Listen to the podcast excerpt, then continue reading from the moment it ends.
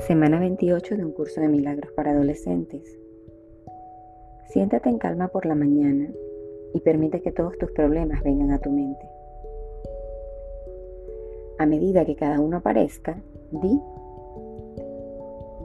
permitiré que la voz de Dios me muestre la verdad y mi problema se resolverá. La verdad siempre me hace sentir bien. Recuerda usar la guía de Salvador para una vida mejor.